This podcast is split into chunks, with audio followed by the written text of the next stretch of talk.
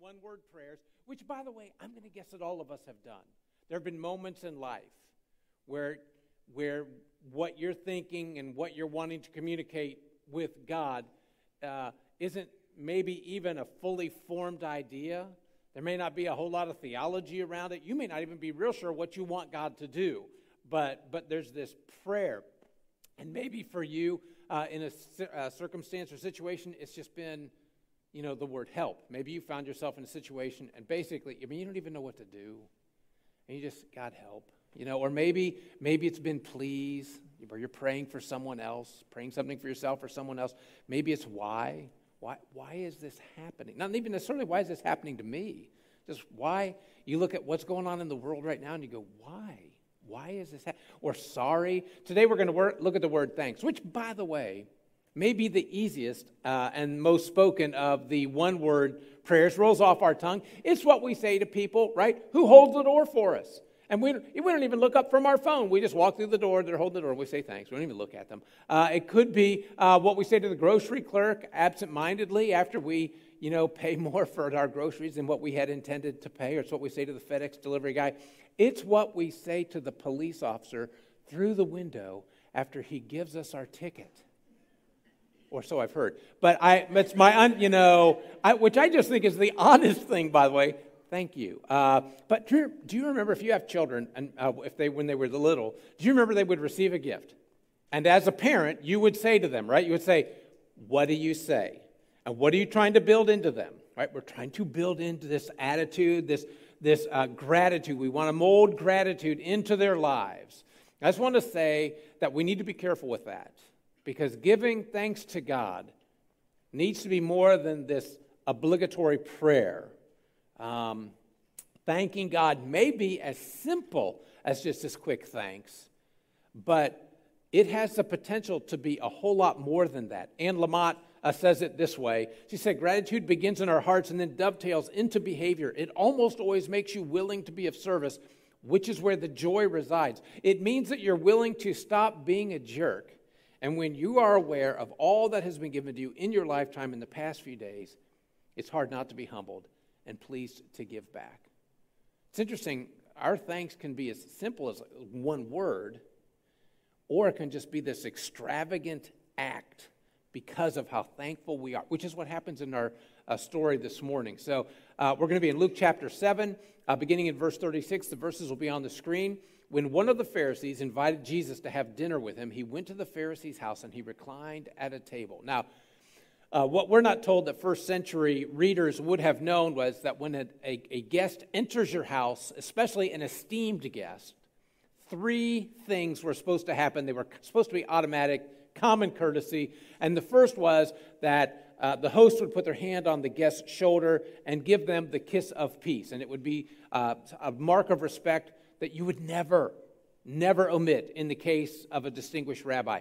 Uh, in that day, the, the roads were basically just dusty trails, and they were the shoes they were wearing were basically straps of leather on the bottom of their feet, and so their feet would get very dusty, and, and so cool water would be poured over a guest's feet, to, in part to cleanse them, but in, in part just to comfort them as well. And the third was either a, a pinch of sweet smelling incense was burned, or maybe a drop of the attar of roses would be placed on the guest's head good manners dictated, demanded that this would always happen. And, and just so you can kind of picture the rest of this event as it begins to unfold, typically a meal of this kind would have been held in a courtyard uh, where a rabbi, after dinner, would probably do some teaching. And because it was being held there, people from the community, if they, they're not invited people, just people in the community heard what was going on, they could come and watch this meal happen uh, and could then listen also to the teaching of this rabbi, which is kind of wild. Can you imagine just people coming into your house and watching you eat dinner with you know someone else? Uh, but it also tells us how an un- uninvited guest is about to crash this party. So, verse 37 a woman in that town who lived a sinful life learned that Jesus was eating at the Pharisee's house. So she came there with the others who had gathered to hear this rabbi but she came with an alabaster jar of perfume. Luke says she lived a sinful life in that town.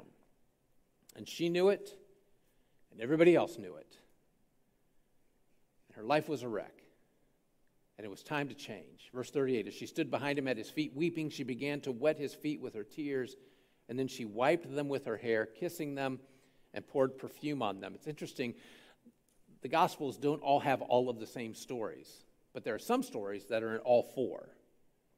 This is one of those stories. It shows up in all of the Gospels. In the Gospels of Matthew and Mark, she's not given a name or any kind of identifying detail other than she had this alabaster jar of perfume with her. In Luke, we're just told, she's a sinful woman. In the Gospel of John, we're told that she's Mary. She's the sister of Martha and Lazarus. And there's this kind of underlying tone I want to make sure we pick up. There's actually a couple of them. Uh, the first one is this when I'm genuinely thankful, my thanks is going to be born from listening and caring. So when Luke tells this story, uh, it's not the only story he tells about Mary and Martha and Lazarus. He also tells of a time when Jesus stops by, it seems unexpectedly, with his followers. And, uh, and so they come into the house, and because they're unexpected, Martha is very concerned about doing what's appropriate for guests. And so she's running around the house trying to make them feel welcome and doing what you're supposed to be doing. Her sister Mary, however, is not. She's sitting at Jesus' feet listening to him teach. And this is the story where Martha, if you're familiar with it, she gets upset and says to Jesus, Tell that lazy lump to get up and help me out uh, which is not an exact wording from the Greek, but I can tell you it's definitely how she was feeling at that moment. And I tell you that because while Martha is working diligently to make these preparations for these unexpected guests, Mary was listening. She's listening to what Jesus has to say. And when John tells the story in his gospel, it actually happens a chapter after Jesus raises her brother Lazarus from the dead. So if you're unfamiliar with that story, that's something else that happens in their life.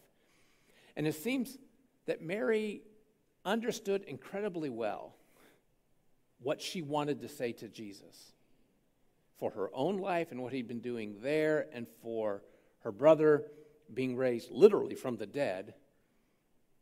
And she heard Jesus say multiple times that he was heading to the cross. She, she listened well. She heard Jesus preparing his followers over and over again for what was going to happen. He was going to be betrayed. He was going to be handed over to the leaders for death and the things that came happen that would, that would happen next. So, just a bit of history, by the way, on this. Anointing was traditionally done to kings by prophets, which was problematic on two counts here. First of all, Jesus was not a political king, at least not in, in the traditional sense. Calling Jesus a king, anointing him as king, was not only countercultural, ultimately, uh, it could get him killed. It, it did get him killed. Uh, one king does not tolerate the presence of another king without conflict. But the second is that Mary wasn't a prophet, at least not a traditional one.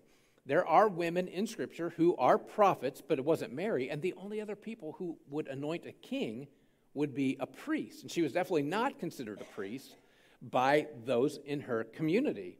But she pours her oil, her treasure, over Jesus and anoints him, and is fairly intimate in how she does it. She undoes her hair, which women did not do in that culture, and she touches his feet, which also just didn't happen.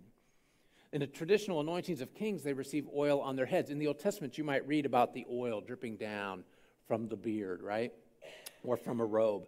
Nowhere except Jesus is a king anointed on his feet. So clearly, we have a different kind of king that we're talking about here than what people would think of. This is one who serves and disciples and cares and loves. And the, but what I want to make sure you catch is Mary is doing this because she has experienced Jesus as God in her life. There's one more undertone I want to make sure you get in this story. Sometimes my thanks needs to be extravagant. So within this story of Mary anointing Jesus, we hear uh, the calls that she is extravagant. As a matter of fact, Judas, who is one of the 12 disciples who oversaw the treasury, said, Why this waste of money? We could have sold this and given the money to the poor, but we are also told he wasn't really interested in giving money to the poor. He only said that because he used to skim off the top of the money that the disciples had. She has not rightly considered how money could be made and used for the poor from selling her perfume. it also seems in contradiction to financial responsibility and serving the poor. So think about that. There are people in need in the community. We could have used that money. Maybe we still think that way today. Uh, but if we do, we've missed the heart of Mary in this situation. She never considers, should I offer this to Jesus? It never crosses her mind to think, is this just too much to give to him? She pours everything that she has and says to Jesus, I give all I have to you. She offers her whole self to be used for the gospel. And then it starts to happen. When the Pharisee who had invited him saw this, he said to himself, If this man were a prophet, he would know who's touching him and what kind of woman she is. She's a sinner. And Jesus answered him, Simon, I have something that's interesting. Jesus answers him without Simon saying anything. I have something to tell you. Tell me, teacher. Two people owed money to a certain moneylender. One owed him 500 denarii, the other 50. Neither of them had the money to pay him back, so he forgave the debts of both. Which of them do you think will love him more? I don't know about you, but when someone asks a question, I want to make sure I got the right answer. Yeah, I mean, you afraid to answer until you got the right one? And I'm assuming that's kind of where Simon is in this story. Jesus has just asked this question. He wants to be right. And so I don't know how long it took him to answer, but he says, Well, it, uh, it seems the one who had the bigger debt forgiven. Jesus said, You hit it on the head, right on the nose. You have judged correctly. And then he turned toward the woman and said to Simon, Do you see her? Ever since I came into your house, have you watched her? You didn't give me any water for my feet, but she wet my feet with her tears and wiped them with her hair. You didn't give me a kiss, but this woman from the time I've entered has not stopped kissing my feet. You didn't even put oil on my head, but she has poured perfume on my feet. So I tell you, her many sins have been forgiven, as her great love has shown. But whoever has been forgiven little, and he's not suggesting, by the way, that Simon has only been forgiven a little. But whoever has been forgiven little loves little. And then Jesus said to her, Your sins are forgiven. And the other guests begun, began to say among themselves, Who is this that even forgives sins? And Jesus said to her, Your faith has saved you. Go in peace. Now, there are a couple of reminders in this story when it comes to saying thanks. And this first one is going to be very difficult. But I need to learn to be grateful in times of anxiety and frustration. But I don't know if you can imagine a more anxious place to be when you're someone who is known as a sinful person and to be in the house of a religious leader who loves to look down his nose at sinful people. And we know from another gospel I mentioned earlier that Judas complained that she was wasting the money, should have sold the perfume. So she's, listen, she's caught in the crosshairs between the owner of the house and the followers of this rabbi. Anxiety teaches us that what we once took for granted is this wonderful gift. Authentic gratitude comes in the midst of pain and, and suffering, or it doesn't come at all. For instance, you have found a lump and you think it's cancer. You go to the doctor, you take the tests, and you find out in a couple of days that everything's okay. And you are filled with gratitude because you've been given a clean bill of health. Listen, what, have you never had that anxiety? Would you feel as thankful as you did? If you didn't know how hard that was to go through the waiting period, would you, have, would you have felt as thankful as you did? Paul would write to the church in Thessalonica Rejoice always, pray continually, give thanks in all circumstances, for this is God's will for you in Christ Jesus. And that's a hard verse. Because there are a lot of circumstances I'm not thankful for. So please don't hear what he's not saying. Paul's not saying be thankful for all circumstances. He's saying be thankful in all circumstances. And we all know people, and we've been there ourselves, in illness and pain and disappointment. And rather than stepping back and saying, God, what, what is it you're trying to teach me in this moment?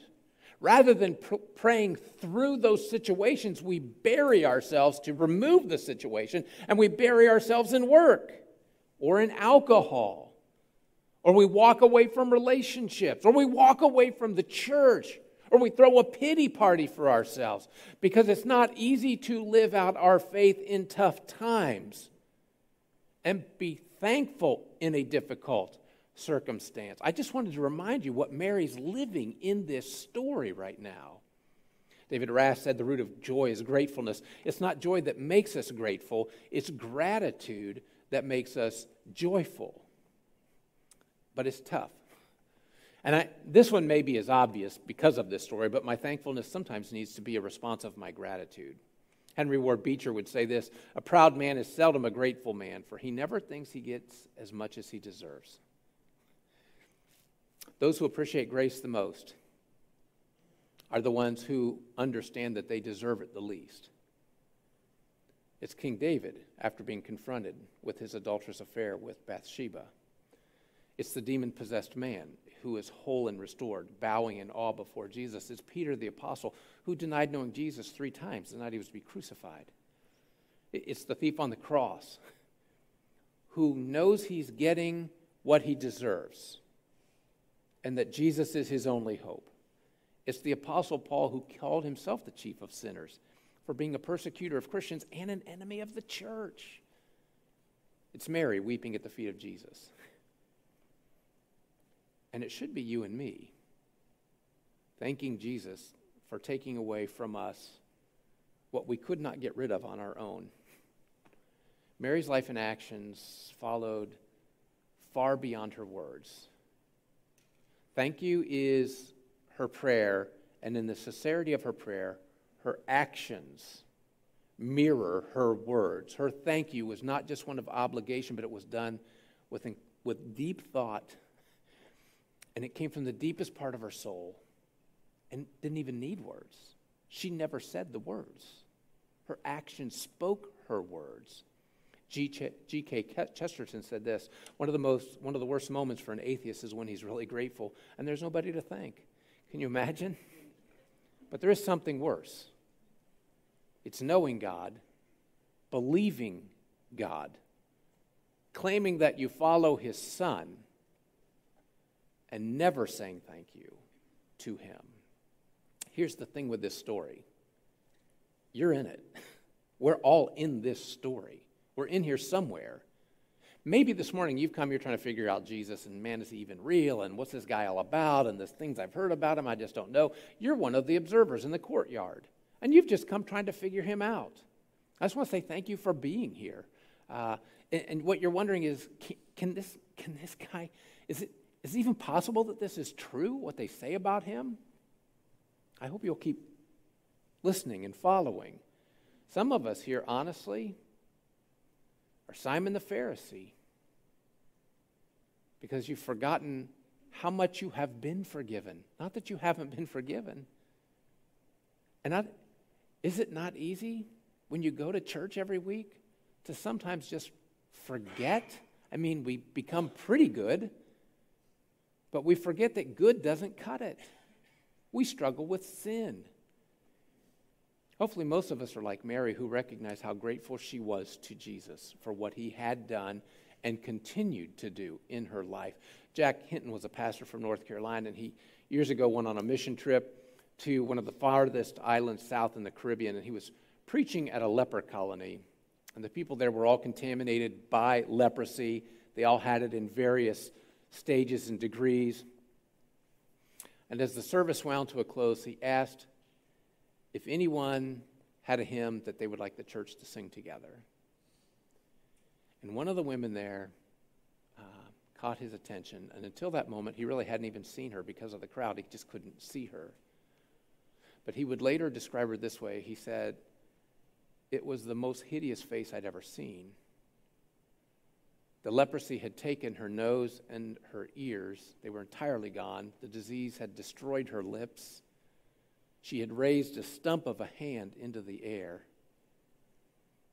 And she asked, Can we sing Count Your Many Blessings? Some of us are familiar with this hymn. The words to it are When upon life's billows you are tempest tossed, when you are discouraged, thinking all is lost. Count your many blessings, name them one by one, and it will surprise you what the Lord has done. Are you ever burdened with a load of care? Does the cross seem heavy that you're called to bear?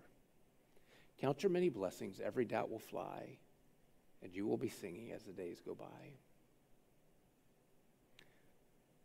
He was so overcome by emotion that he slipped out of the service while the last verse was being sung. And one of his team members came out and said, Jack, I guess you're never going to be able to sing that song again. And he said, Oh, I'll sing it again. I'll just never sing it the same way. Moses would say to the Israelites coming out of Egypt, Be careful, watch out. Never forget what you've seen God doing for you. May his miracles have a deep and permanent effect upon your lives. Tell your children and your grandchildren about the glorious miracles that he did. And here is where we have a chance to live that out, to live out the example that Mary gave us, to live out what Moses told the Israelites. We're going to remember in just a moment during our time of communion the depth of what all of us in this room, whether you've accepted it or admitted it, what all of us have in common to be grateful for. All of us recognize that, like Mary, we have been sinful people and we still struggle with sin. At a minimum, it's what Jesus said to Mary, being said to us Your sins are forgiven. And if that doesn't cause you to say thank you, I don't know what will. I've paid the price for your sins. It's an understatement to say that part of our prayer during a time of communion should include the words, thank you. But most likely, there's more. And so this morning, I'd like it to be a little bit different. So, what is there in your life that you find yourself filled with deep gratitude for today? Maybe it's something that's happened to you, and you just, man, you're just so thankful. Something that's happened to somebody, you've been praying for somebody else, and you've seen that prayer answered, and you're just so thankful for that. Where do you need to give thanks and pray that your actions and your life will follow in extravagance, just like Mary? Not a rhetorical question, by the way. I want you to think about what that is, because here's what I want you to do with it. I'm going to pray, and then I'm going to give you a moment. It'll be quiet for you to speak to God, and I'm hoping that part of your prayer, your communication with Him, is a word or a phrase that reflect, reflects your thankfulness. But also, this other thing or things that you're thankful for, let that guide your prayer time as well. And then, we're, and then we'll take communion together. I'll lead us through that, and our team is going to be back out. We're going to sing a couple of songs. And during that time, as we sing, I'm going to ask you to get up and move. Actually, I'll have you stand here in a moment to one of the prayer boards. There are four of them in the room. And whatever that word or phrase is that you're thankful for today, would you just put that on the board? And no one else may know what you're talking about. I'm certain nobody knows what I'm referring to, what I wrote on the board, because it's not known yet. But would you take a moment to put that on the prayer wall? And it can happen while we're singing, while we're standing and singing take that time to go and do that. Okay, so I'm going to pray. We'll do communion together. God, thank you for this moment. That, that, that you already know, because my fear is that happens in too many places, including this one. That we get so used to being together like this and singing songs and listening to what your word has to say and, and taking communion together that we just forget the, the pain, Jesus, that you endured on our behalf on the cross to take our sins away. That you are our only hope. There is no hope but you. And we just want to say thanks. But you, you do so much more. If that was all you did, it would be enough. But you don't stop there. You continue to work in our lives. You hear our prayers. you respond in what you know is the best way, even if we don't always understand it at the time.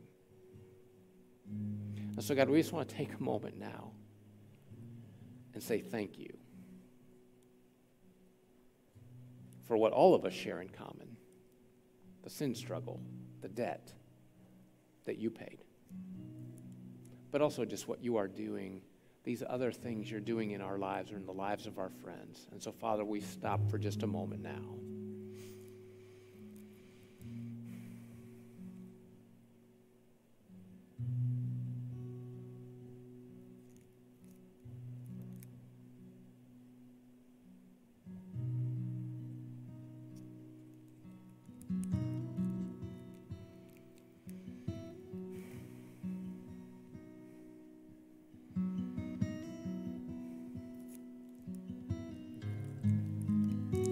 So, the bread that reminds us of the body of Jesus that was given for us on the cross,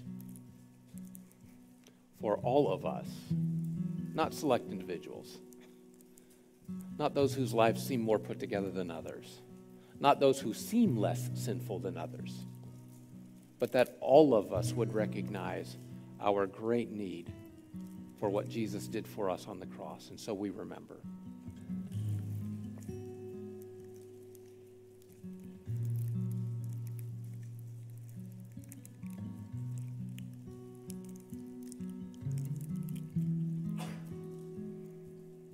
And the juice reminds us of his blood spilled for us on the cross that still today washes over us. Because we are sinners in need of a Savior, we still struggle. And Jesus says, I love you so much. I not only forgive what you have done, I forgive what you're doing and will do. So we remember.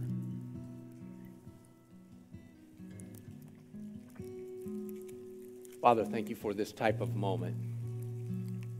We're grateful for somebody like Mary who would help us remember that sometimes gratitude is spoken, and at other times it's just not enough to say it. We have to do something. Help us to live lives that reflect the forgiveness that we have received. Received. God, thank you. And we pray this, Jesus, in your name. So I'm going to ask if you would stand now. And if you're joining us online, what we're about to put on the prayer boards here, would you put in the comments just a word, a phrase? Nobody else may understand what it is you've written. That's okay too. But would you comment what your gratitude, what you're grateful for? And so in this room, as we sing, I'm going to ask if you would, just to move back to those boards and put what you're grateful for.